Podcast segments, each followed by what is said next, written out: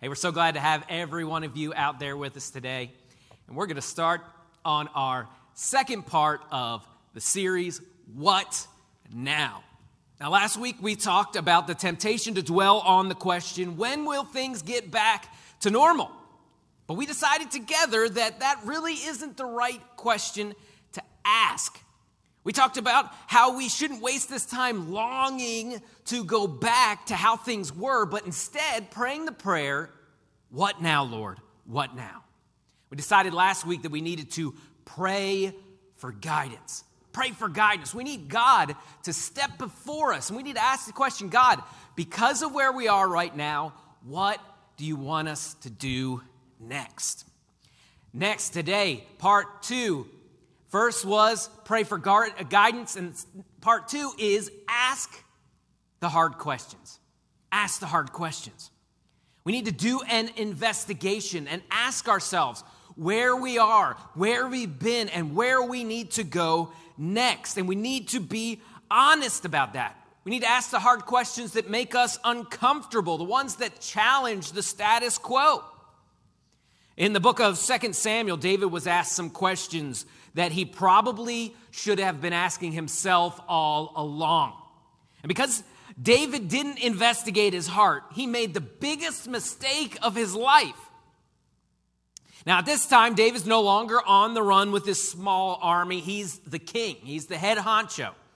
And he's got a great approval rating. Things are going amazing. It's all great. But have you ever noticed that sometimes when things are going really good, that that's the time when we are knocked off balance, and that's the time when we're not paying attention and we kind of rest on our own accomplishment a little bit, and that's when temptation comes, and it's easy to get off balance and fall because we're not ready for it. Well, this is a situation like that. David had just defeated him and his army, had just defeated the Ammonites and the Syrians. And so David decides that he could relax. He could take a load off for a little while. He, he normally would be out commanding his army, but instead he decided to let Joab go. You know, Joab could handle it. He had earned a vacation, and they didn't really need him. And that's where we're going to be in 2 Samuel chapter 11, verse 2. It says, But David remained at Jerusalem. I like these next two words. It says, It happened. It happened. What happened? I was going to tell us. It happened. It happened late one afternoon when David arose from his couch and was walking on the roof of the king's house that he saw from the roof a woman bathing. And the woman was very beautiful. And David sent and inquired about the woman. And one said, Is this not Bathsheba, the daughter of Eliam, the wife of Uriah the Hittite? So David sent messengers and took her, and she came to him, and he lay with her. Now she had been purifying herself from her uncleanness. Then she returned to her house. And the woman conceived, and she sent and told David, I am pregnant. David had been walking victoriously with the Lord for 20 years. He wasn't looking to fall, he wasn't looking to ruin his life, but he let his guard down. David was a married man, Bathsheba was a married woman. And now, look, you, and I've heard this all growing up. I, I heard so many pastors blame Bathsheba for the whole thing. And I guess you can do that if you really feel like you want to. But look, she was bathing on her roof because water was scarce, and that's the place that you collected rainwater. And, this, and David wasn't even supposed to be in the palace, he was supposed to be out at war. But not only did David objectify this married woman, he lusted after her, but then he took the next step. And he had someone track her down, who she was, and uh, how he could get a hold of her. See, this was a calculated fall, this was on purpose. He had her brought to him. And at the very least, he committed adultery. The Bible doesn't specify whether this was consensual, but at the very least, David took advantage of the power dynamic. He was the king, she was just a common person. And we do know that David, uh, excuse me, we do know that the Bible never condemns Bathsheba, but it's clear that David has made the biggest mistake of his life. And then he takes the next step. And he sends Bathsheba's husband, Uriah, to the front lines and tells everyone to retreat after him, essentially murdering him. Look, it's obvious that David is asking the wrong questions in his life. He asks, he's asking the question How do I cover up this pregnancy? What can I do to get out of this? How do I get out of this situation without embarrassment? And he just keeps making things worse and worse and worse. But then God sends a messenger to David, the prophet Nathan. And Nathan asks David the right questions, the questions David should have been asking all along. In 2 Samuel chapter 12, verse 1. And the Lord sent Nathan to David, and he came to him and said, There were two men in a certain city, one rich and the other poor. The rich man had very many flocks and herds, but the poor man had nothing but one little ewe lamb, which he had bought. He brought him up, and he it, grew up with him and, and his children. And he used to eat of the morsels and drink from his cup and lie in his arms. It was like a daughter to him. Now there came a traveler to the rich man, and he was unwilling to take one of his own flock or herd to prepare for the guest that had come to him. But he took the poor man's lamb and prepared it for the man who had come to him. Then David's anger was greatly kindled against the man. And he said to Nathan, As the Lord lived, this man who has done this deserves to die and he shall restore the lamb fourfold because he did this thing and because he had no pity. Nathan says, and looks at David and says, You are the man. Nathan lays out this story of a rich man stealing from a poor man. This is a reverse Robin Hood, right? The worst kind of villain. And David's furious when he hears about this guy. He wants to do something about it. He wants justice. And, and Nathan's like, dude, obviously this story is about you, David. Now, don't get confused when Nathan here says, You are the man. He's not congratulating David, he's saying, You're the villain. Verse 9, Nathan goes on. He says, Why have you despised the word of the Lord? To do this evil in his sight. You've struck down Uriah the Hittite with the sword, and you've taken his wife to be your wife, and you killed him with the sword of the Ammonites. Why have you done this, David? What are you thinking? You've done the opposite of what God's law says you should do. The Bible doesn't ever tell us that David second guessed himself during this whole series of horrible events. He doesn't stop and think, is this what's right? Is this the best decision? He just keeps doubling down on his mistakes and digging deeper and deeper into a hole. David faced some tragedy because of this, and he really was never the same again. Now, he did get right, and God forgive, forgave him, which was uh, amazing. And it just shows how deep God's love and favor is for us. But he still felt the consequences of his sin for the rest of his life. So here's the point if someone retold to you your story, but change the characters, change the identities, would you say, that's not right? What's that person doing? Why would anyone live like that? They're wasting their life, they're hurting those around them. And then the big twist at the end of the story is obviously hey, look, dude, this is your story. It's you. You are the villain. You are the man. You are this person that's making those mistakes. If someone retold you your life story, what would you say? Chris Renzema is an awesome artist. You should check him out sometime. He wrote a song called 17. And uh, it, it goes like this Feels like I was so much wiser when I was 17. I saw the world in just two shades, I didn't stand in the in between. If the man I was back then saw who I am right now, I wonder if he'd be disappointed in how he would turn out. I don't know if you can relate to this, but I was, I was very black and white in my judgment when I was younger, and I still am to a, a, a certain degree. And I remember feeling like, look, I'm going to change the world. I'm going to do things different. I'm not just going to settle in to those grooves that everyone settles into. I am going to be different. And look, sure, there's a lot I didn't know as a 17 year old. I was an idealist, right? But I wonder why we lose that sense of hope.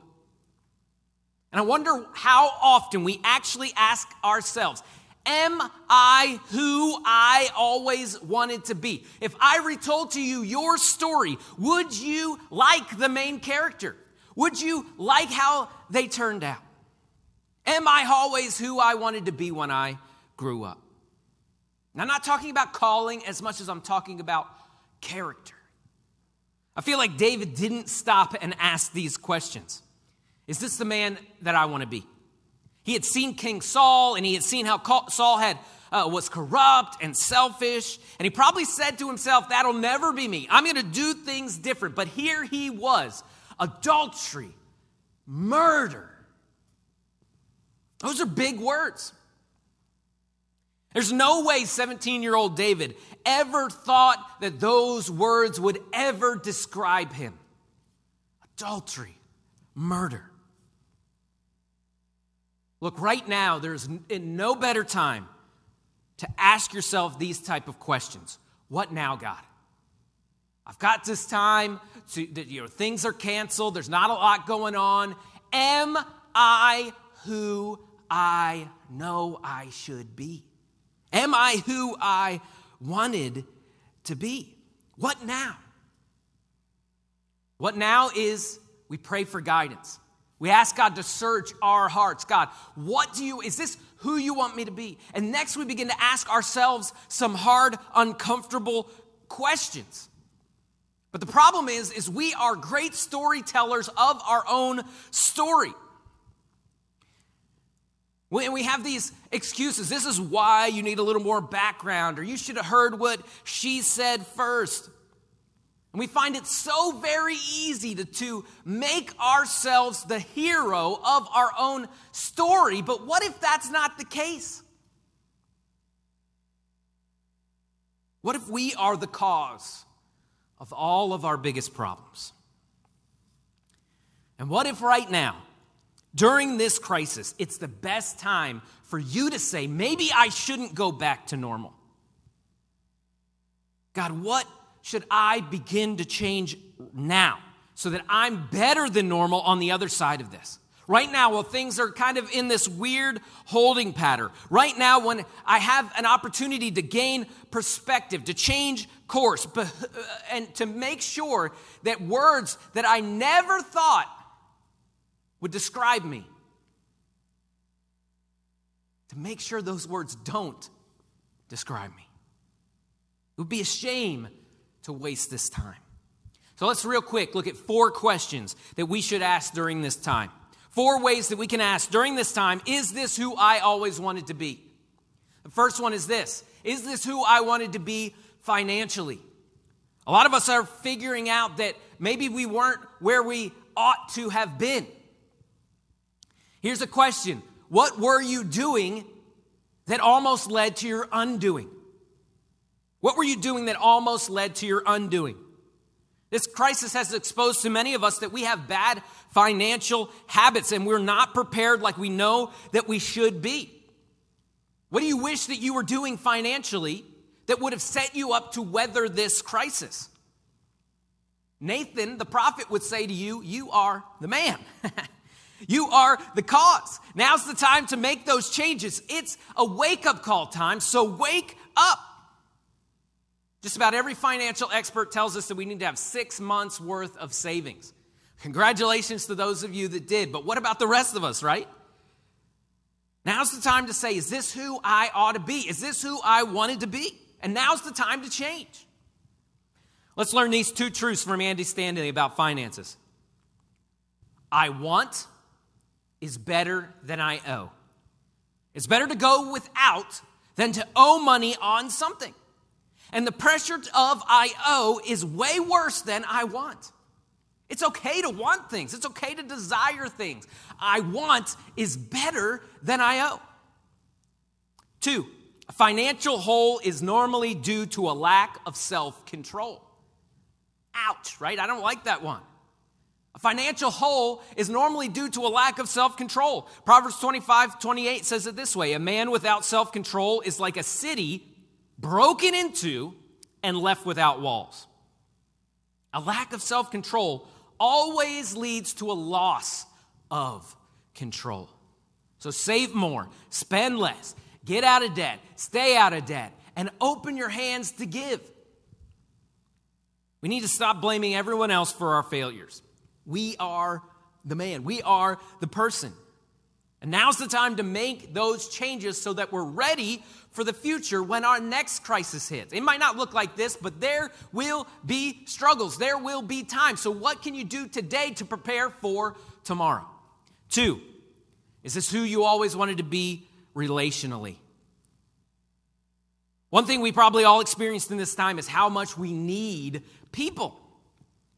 Why do we have this innate desire to see people, to talk to people face to face? Science even tells us that our brain looks for faces in everyday objects, and that's called pareidolia.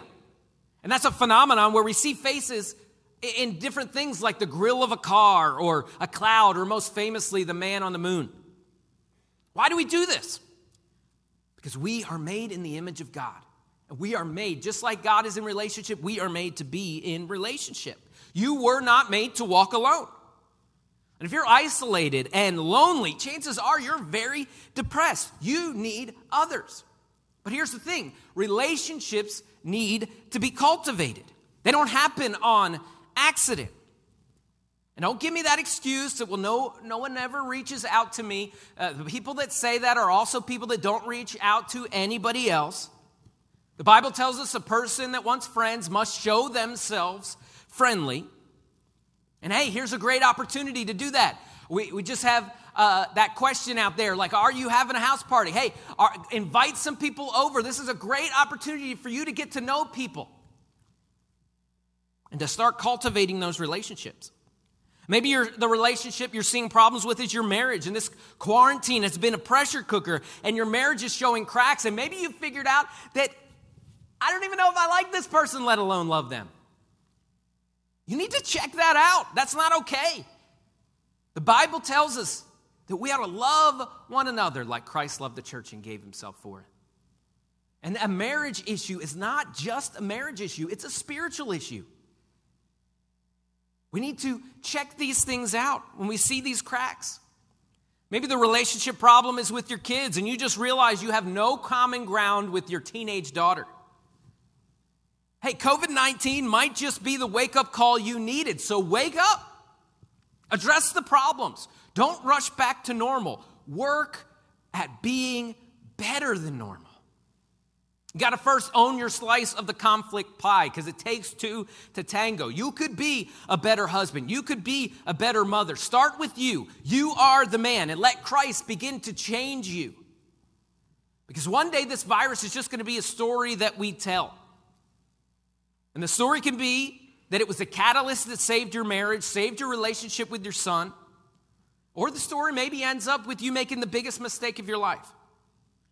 We have to ask the hard question. Jesus himself was the greatest at doing this, constantly aligning himself with the will of the Father and separating himself and praying and saying, God, uh, is this your will? We saw that in the garden. We have to ask these hard questions. Is this who you wanted to be financially? Is this who you wanted to be relationally? Is this who you wanted to be personally? How's your worldview holding up? Are you asking questions that you, maybe you never asked before? Have you found yourself praying when you weren't before?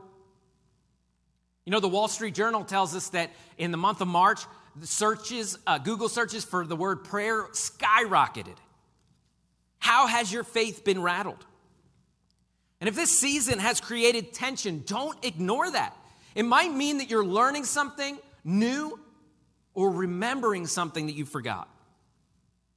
Some of us probably discovered that we have a little bit of prosperity gospel in us. The, the idea that good things happen to good people, bad things happen to bad people, basically karma rewrapped, right? That God favors some people over other people. God owes me. And we know that that's not biblical, but sometimes when these crises hit, we're like, God, what are you doing? You know, you ought to, nobody in the church across America should get sick from this because you love all of us. But that's not how it works. We, we know that, that the virus doesn't discriminate. The Bible says that it rains on both the righteous and the wicked, the just and the unjust. And we remember, the worst possible thing happened to the best possible person.